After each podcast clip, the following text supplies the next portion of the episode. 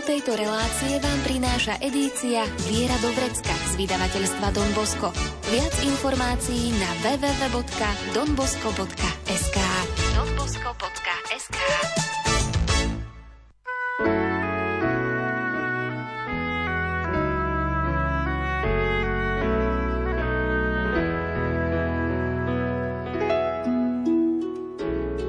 Viera do vrecka.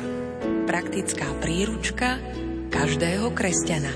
Viera do vrecka.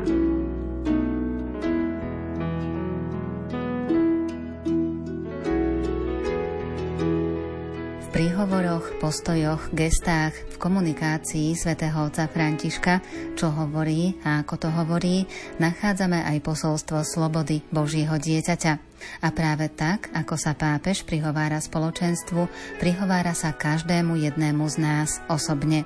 Každé pápežovo gesto vyvoláva presvedčenie, že je prítomný a otvorený príjmať práve toho konkrétneho človeka, ktorý stojí pred ním. Mohli sme to vnímať aj počas jeho návštevy Slovenska, keď nás pozýval aj k slobode. A práve na túto tému, tému slobody, sa v nasledujúcich minútach zameriame s ordinárom ozbrojených síl a ozbrojených zborov, monsignorom Františkom Rábekom, ktorý je autorom brožúrky Pozvanie k slobode z edície Viera do Vrecka. Zaznie hudba pod na výberu Diany Rauchovej. O zvukovú stránku sa postará Marek Rimovci a príjemné počúvanie vám praje Andrá Čelková.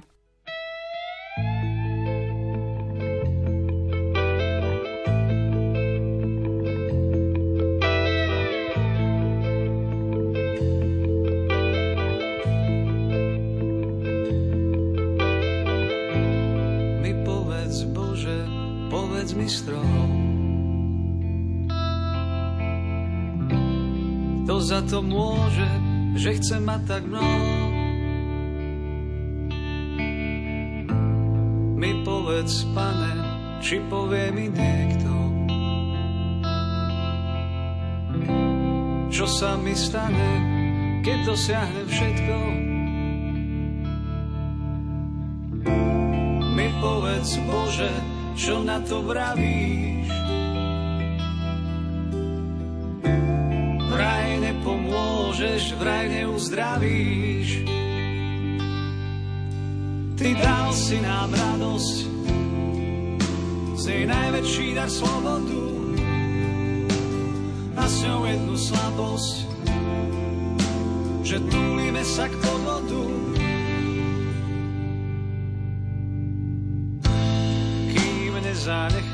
Nezanechám všetky svoje plány, nepozviecham, dolámem sa na nich.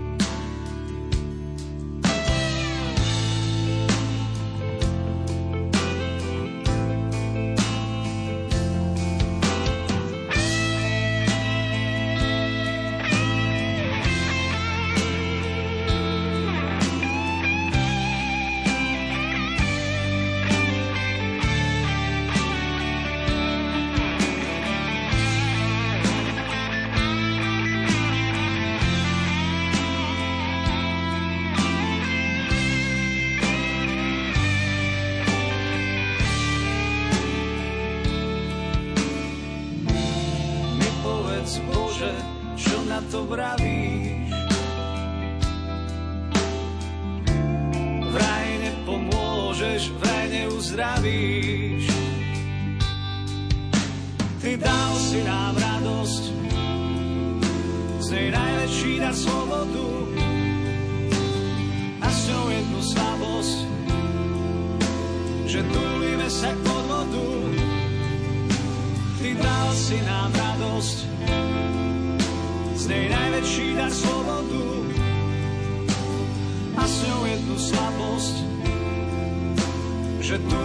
sector.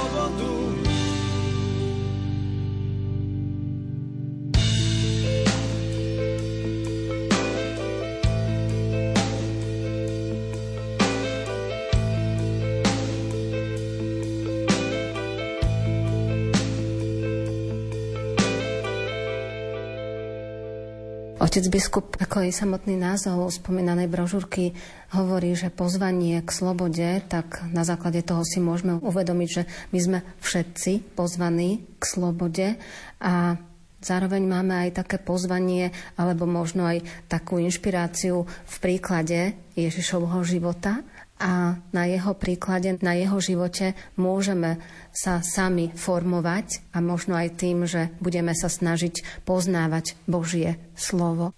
Jednoznačne áno, pretože sám pán Ježiš povedal, že máte jedného učiteľa, Krista, všetci ostatní ste bratia, čiže aj my, keď som aj povedal o duchovných pastierov, ktorí máme druhý akoby viesť, ale nie viesť po svojom mene alebo z vlastných nejakých zdrojov, ale práve tým, že nasledujeme Ježiša Krista a ako duchovní pastieri máme jednak, dá sa povedať, že určité danosti, teda dané od Pána Boha, že môžeme lepšie poznať tú Kristovú pravdu, že máme Jeho ducha, ale stále ide o to, že my nasledujeme Jeho a jeho sprostredkovávame ľuďom, čiže nie seba, ako svätý Pavor hovorí, nie seba hlásame, ale Ježiša Krista. Čiže stále ide o to, aby sme jeho poznávali, jeho počúvali, jeho nasledovali, aj keď nie vždy len z textov svätého písma, pretože vieme, že Kristus sám zveril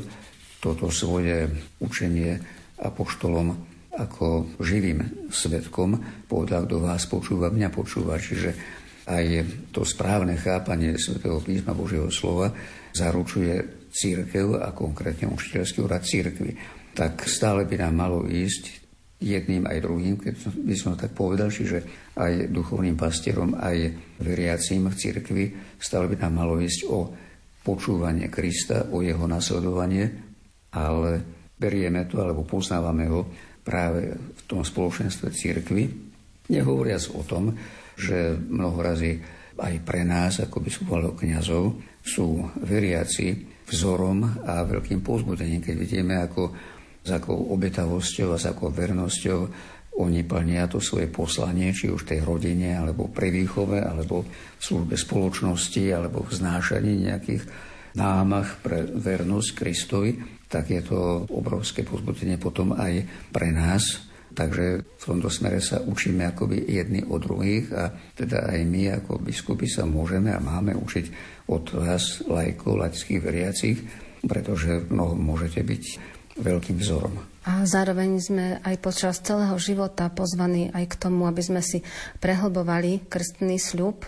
Ak sme boli pokrstení ako malé deti, tak ten sľub za nás zložili rodičia. Ak je to už v takom veku, že si to dokážeme uvedomiť, alebo sme zažili svoj vlastný krst v dospelosti, tak vieme, čo sme slúbili. Ale to pozvanie je proste tu pre nás všetkých. Áno, krstný slúb je to rozhodnutie, zriekam sa diabla, hriechu, pokúšení a verím v Pána Boha, Otca, Syna i Ducha Svetého, nielen ako, že verím nejaké poučky alebo nejaké vedomosti, ale verím v tom zmysle, že nasledujem, žijem podľa Boha, podľa Jeho pravdy.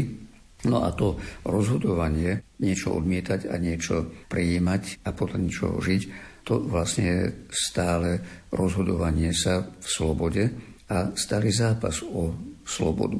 Čiže aj krstný sľub je nie jednorazová záležitosť tam pri krste, ale je to celoživotná skutočnosť, ktorú realizujeme v každej chvíli nášho života.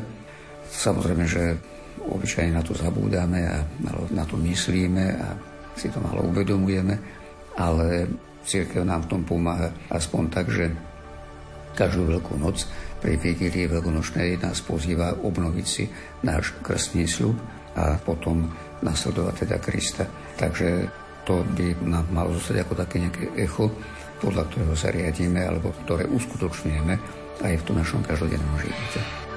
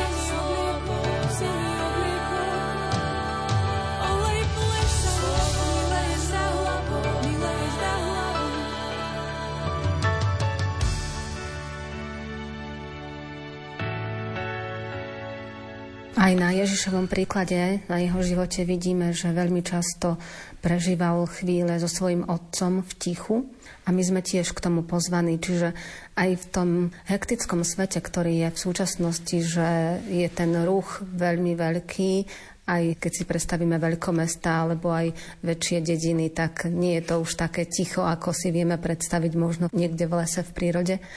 Tak to ticho ktoré je možno také vzácne, ale je zároveň aj takou príležitosťou, kedy by sme mohli v modlitbe alebo v rozímaní dostávať odpovede od Boha Otca. V tejto súvislosti je veľmi aktuálna udalosť vyháňania z chrámu predávačov. Prečo urobil pán Ježiš takýto počin?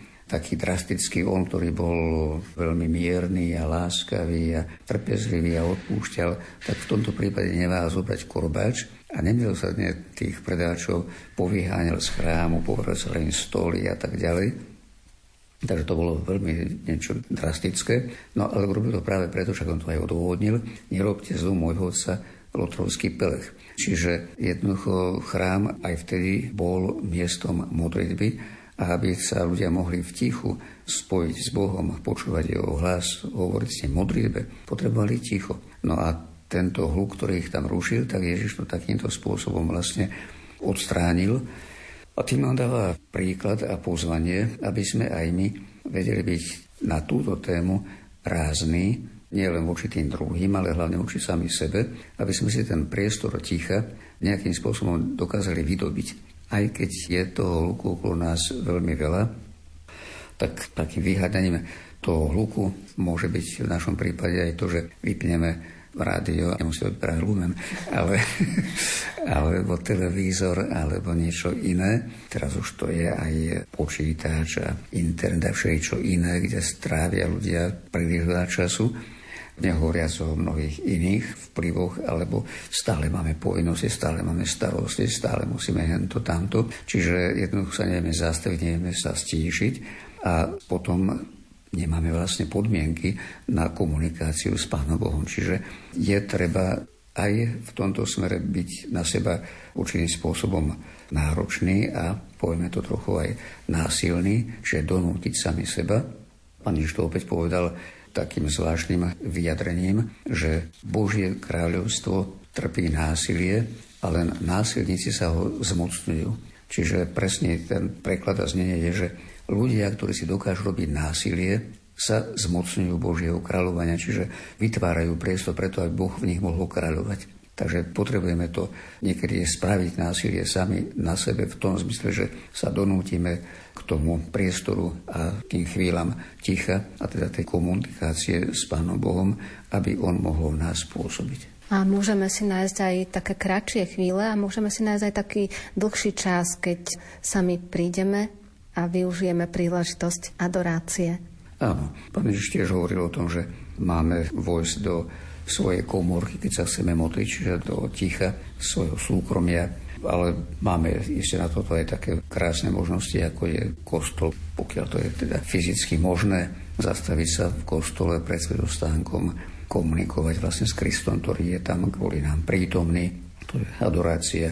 Alebo to môže byť aj pobyt v prírode, nejaká púť, sme spomínali niektorí ľudí, ktorí putovali a putujú do kompostely, že je to niekedy aj sú týždne alebo až mesiace takéhoto putovania v tichu a tí ľudia hovoria o tom, ako im to prečistilo hlavu, pretože tam museli, chceli, nechceli komunikovať sami so sebou a tým pádom vlastne sa otvárali aj pre ten vzťah s Pánom Bohom, pre tú jeho pravdu, pre to jeho svetlo. Takže treba nám hľadať v každom prípade takéto chvíle.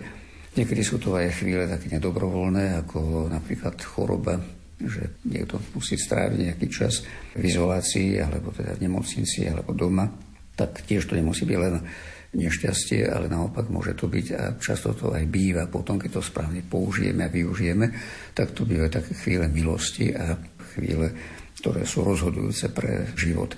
Poznáme to aj zo životov niektorých svetcov, takých svetý František Asický napríklad. V tom väzení sa v ňom zobudilo to duchovné povolanie, alebo svätý Ignác z Loyoli takisto a mnohí ďalší. odhalil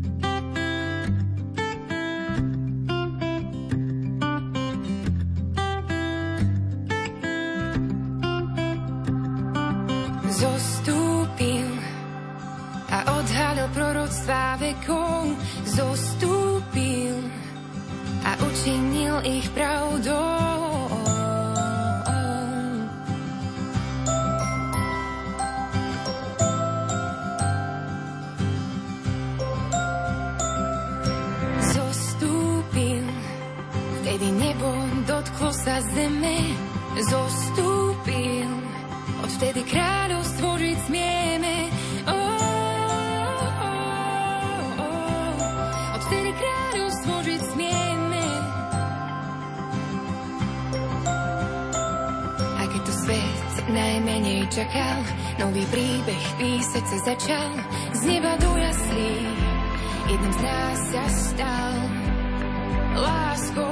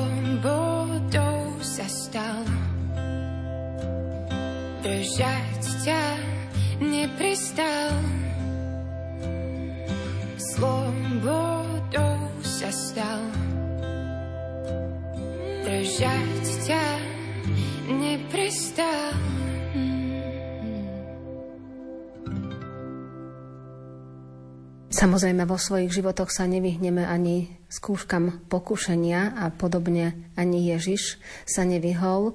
Jeho otec ho neušetril a prešiel si tvrdou skúškou pokušenia, čiže aj tu môžeme nachádzať príklad v Ježišovom živote, ako čeliť pokušeniam.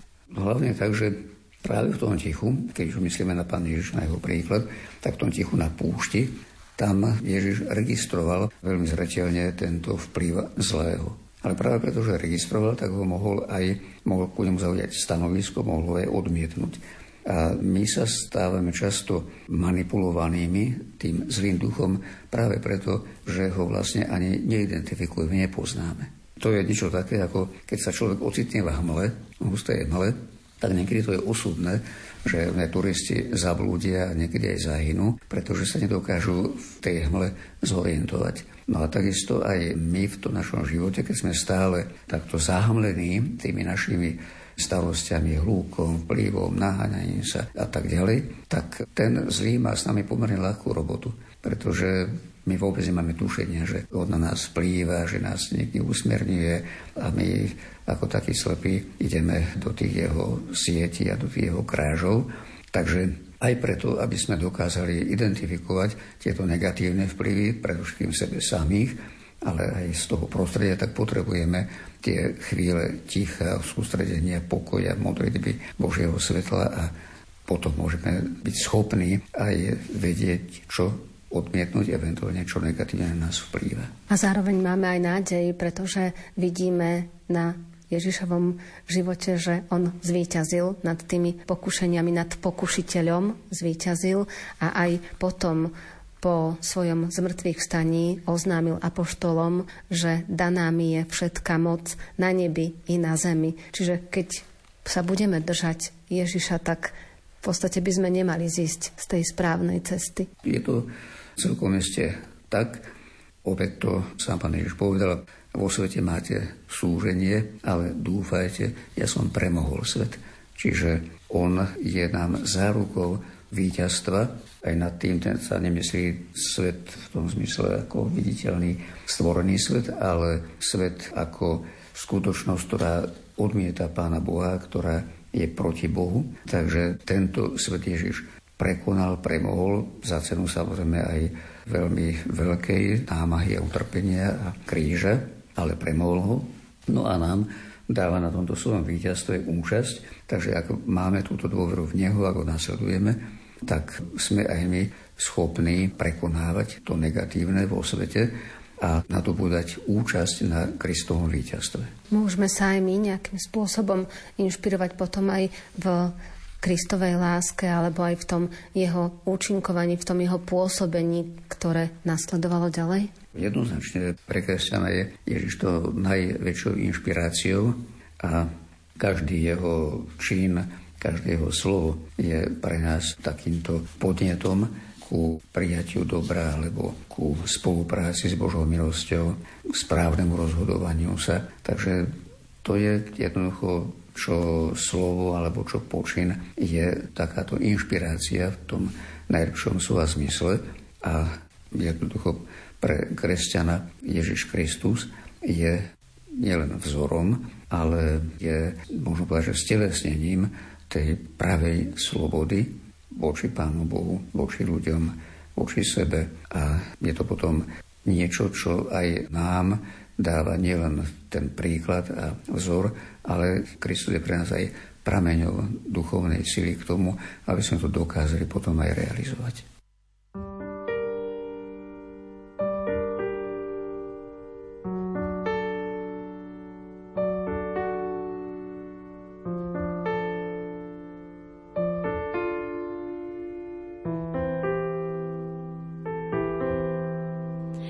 Sloboda je pierko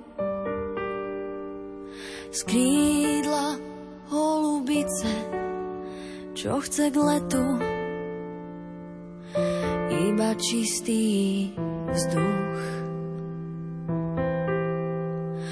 Býva len pár krokov, pár krokov od strelnice, preto už má slabý sluch. Ako pierko z krídla holubice letí si a nepadá.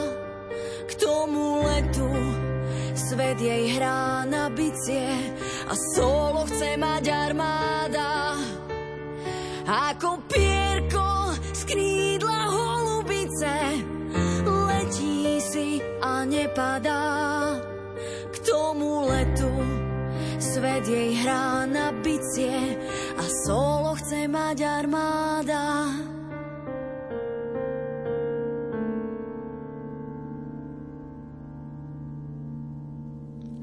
Sloboda je pierko z krídla holubice.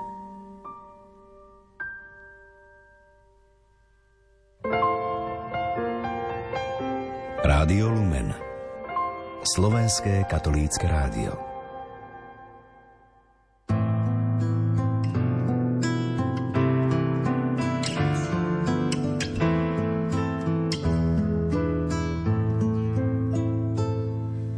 Chráň, že Bože svet svetlo žiarivé.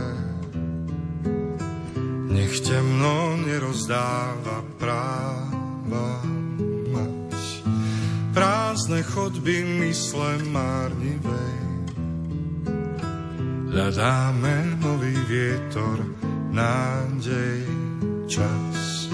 Chýba radosť nám do každých dní, dar kráľov príbeh múdrych kníh, kde viera neumiera, môže rásť ku sláve Nech temno viac nemôže mať.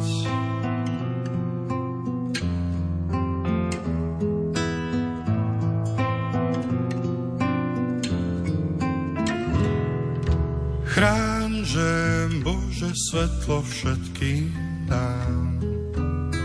Aj tým chorým, čo už nevládzu späť. Nádej do života vstúpiť zas. A pokoj všetkým nám pre krásny svet. Vdýchni radosť nám do každých dní, dar kráľov príbeh múdrych kníh, kde viera neumiera, môže rásť, ku sláve nám ju Nech temno viac nemôže, nech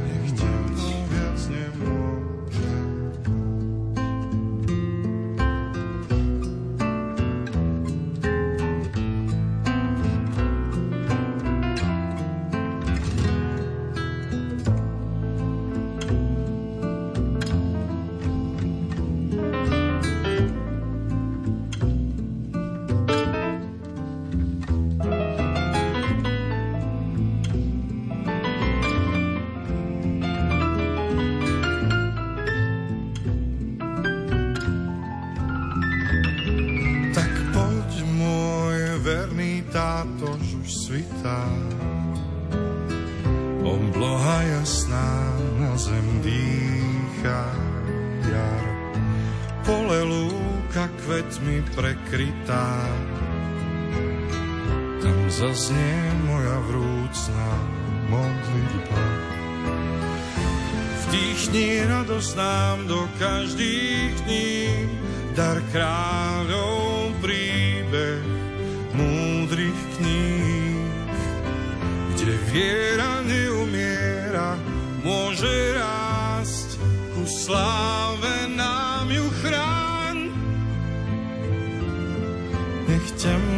viac nemôže mať.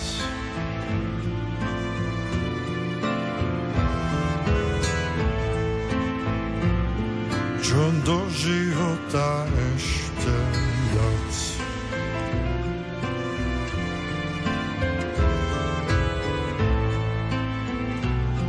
Kým ľudia zmúdrejú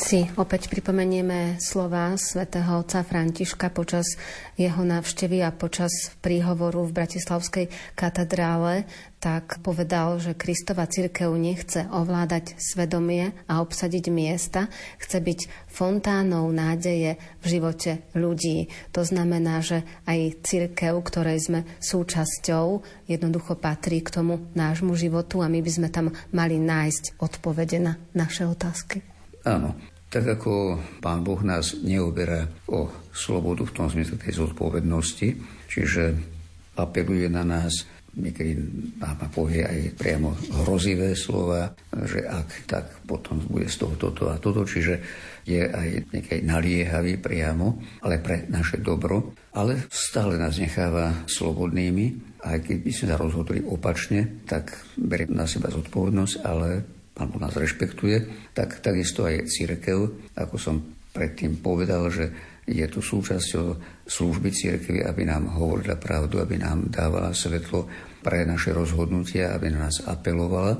ale církev nemanipuluje ľudí v tom zmysle, že by nás pozbavovala tej našej vlastnej zodpovednosti, ale práve naopak túto zodpovednosť rešpektuje, aj keď sa niekedy rozhodujeme opačne, alebo teda zneužívame tú našu slobodu, alebo sme nezodpovední, tak s nádejou, že sa spamätáme, tak církev je ochotná nám sprostredkovať Božie odpustenie, pomôcť nám, aby sme začali znova určitým spôsobom církev nad mnohými svojimi členmi aj akoby plače v tom zmysle, že si pokazíme život práve preto, že nerešpektujeme a neprijímame tú Božiu pravdu.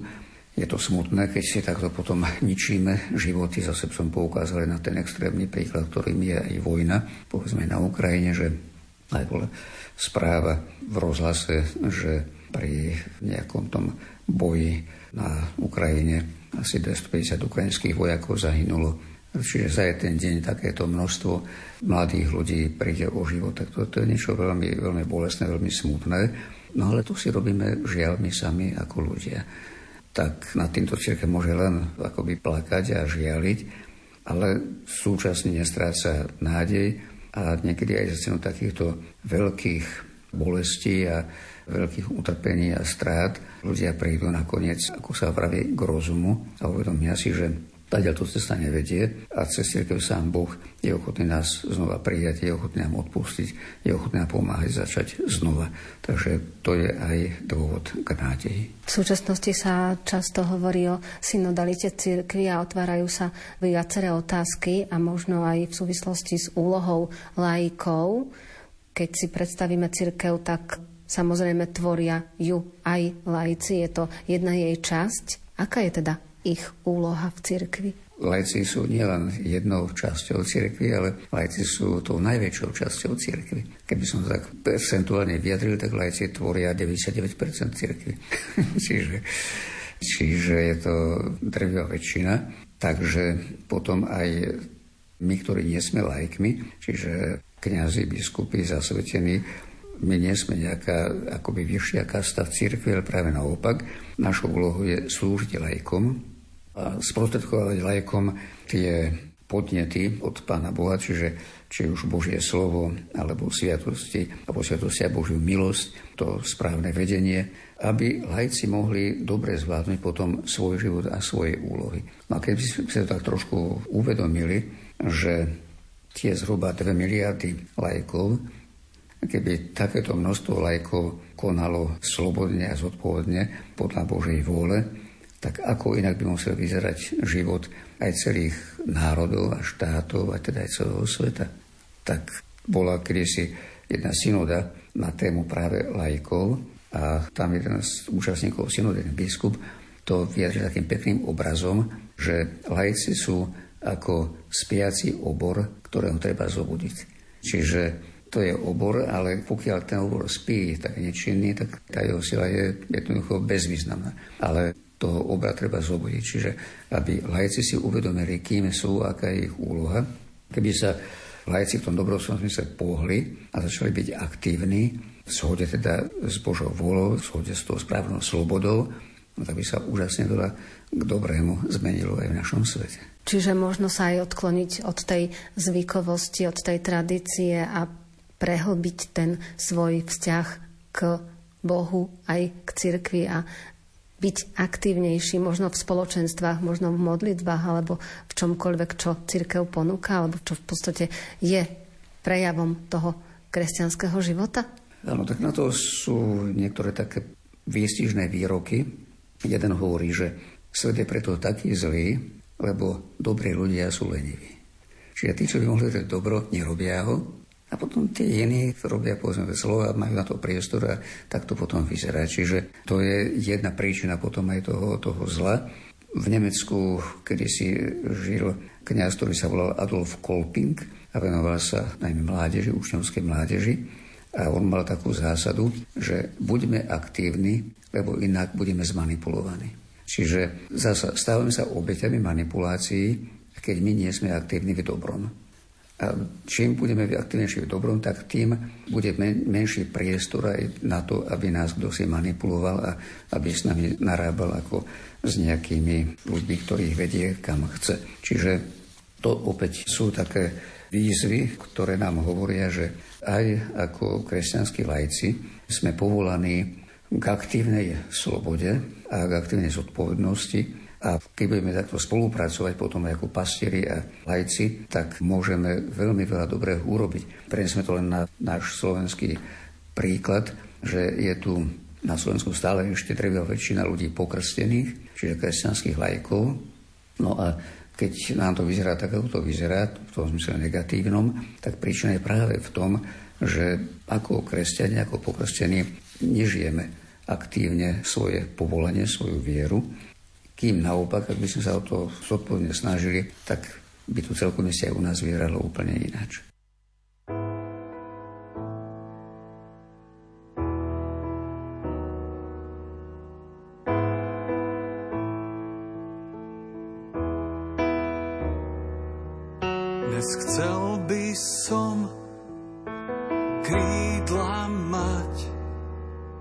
Na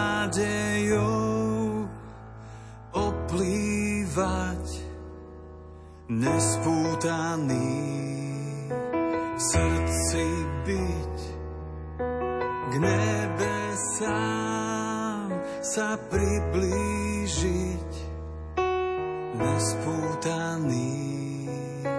V srdci byť k nebe sám sa priblížiť.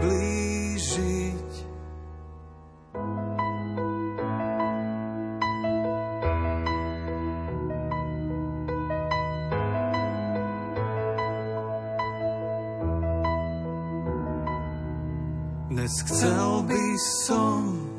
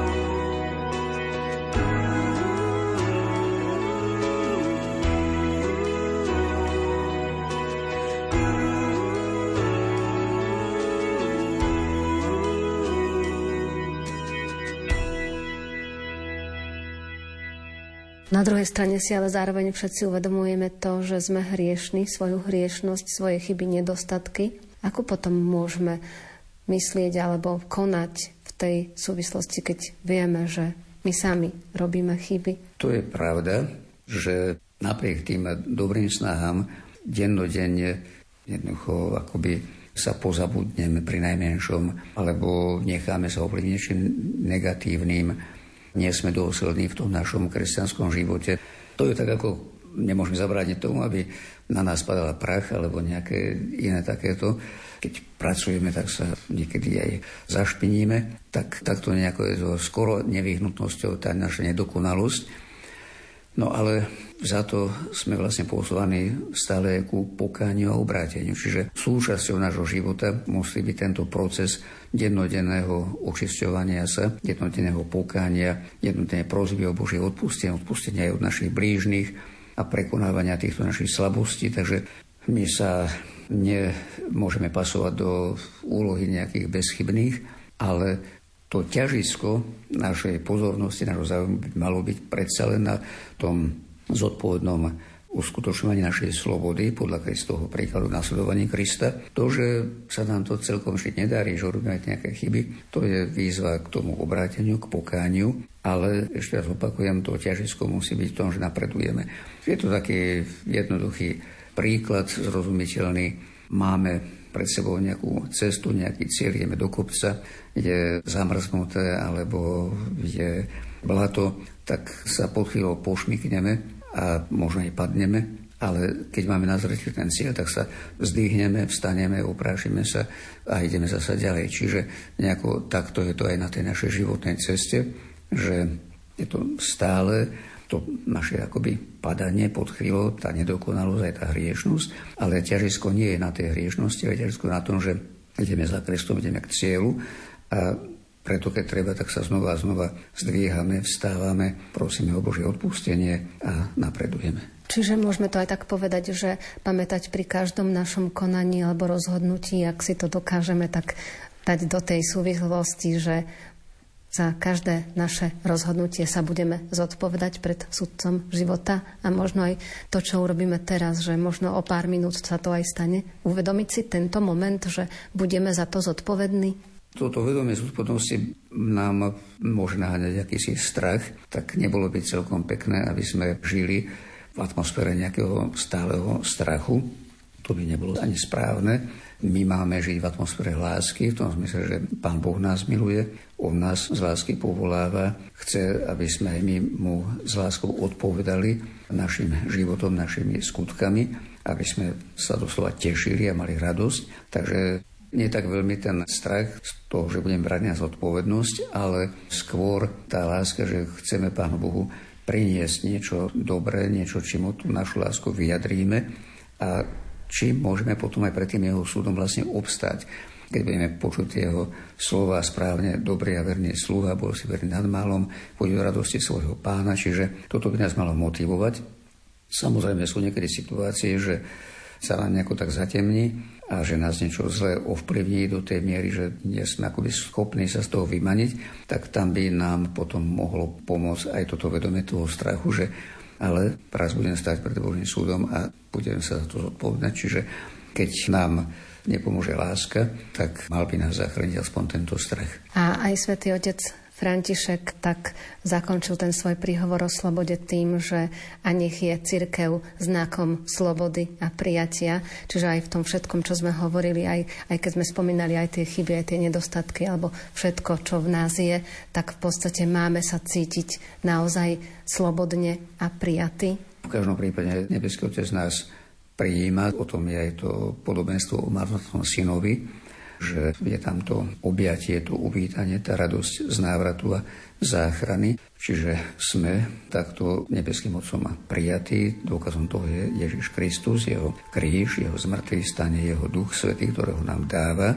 A to by mal byť aj ten náš základný životný postoj, toto prežívanie a vnímanie sa akoby v Božom náručí a preto by sme mali byť aj priestorom slobody ako církev, ale slobod nie v takom že každý robí, čo chce, ale práve tej správne chápanej slobody, že chceme žiť podľa pravdy, chceme žiť lásku voči Bohu, voči sebe, voči blížnym a toto nás akoby motivuje, toto je našim vnútorným záujmom, tomuto žijeme a tým sa vlastne aj cítime šťastní a v pravom slova zmysle slobodní.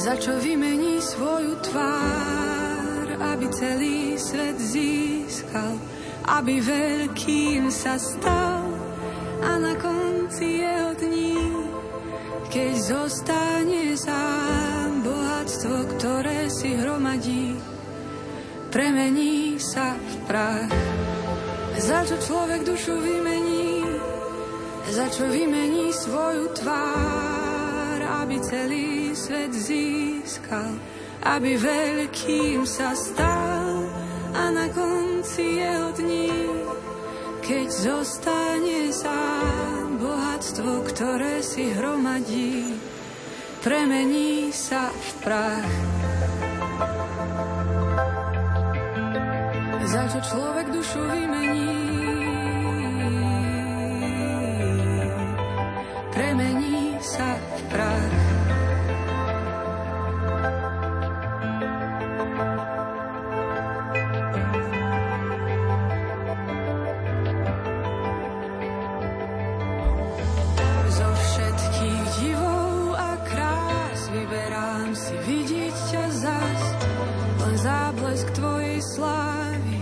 Pýchy ma uzdraví pred múdrych tohto sveta. Staviaš malé dieťa, kráčam za tebou nahý a tvojou chudobou sa obohatím zo všetkých divov a krás vyberám si vidieť ťa zať, len záblesk tvojej slávy z pýchy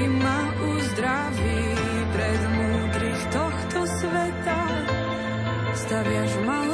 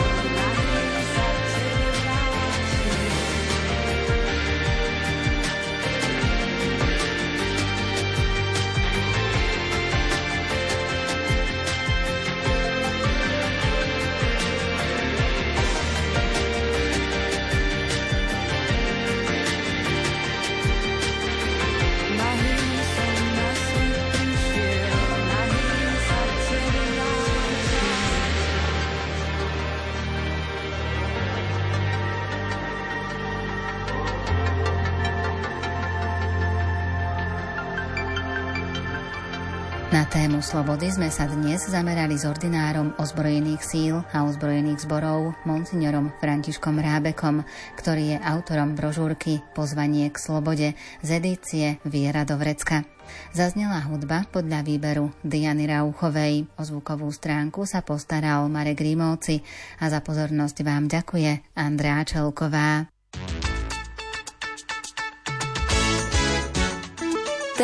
Tejto relácie nájdete v edícii Viera do Vrecka z vydavateľstva Don Bosco. Viac informácií na www.donbosco.sk donbosco.sk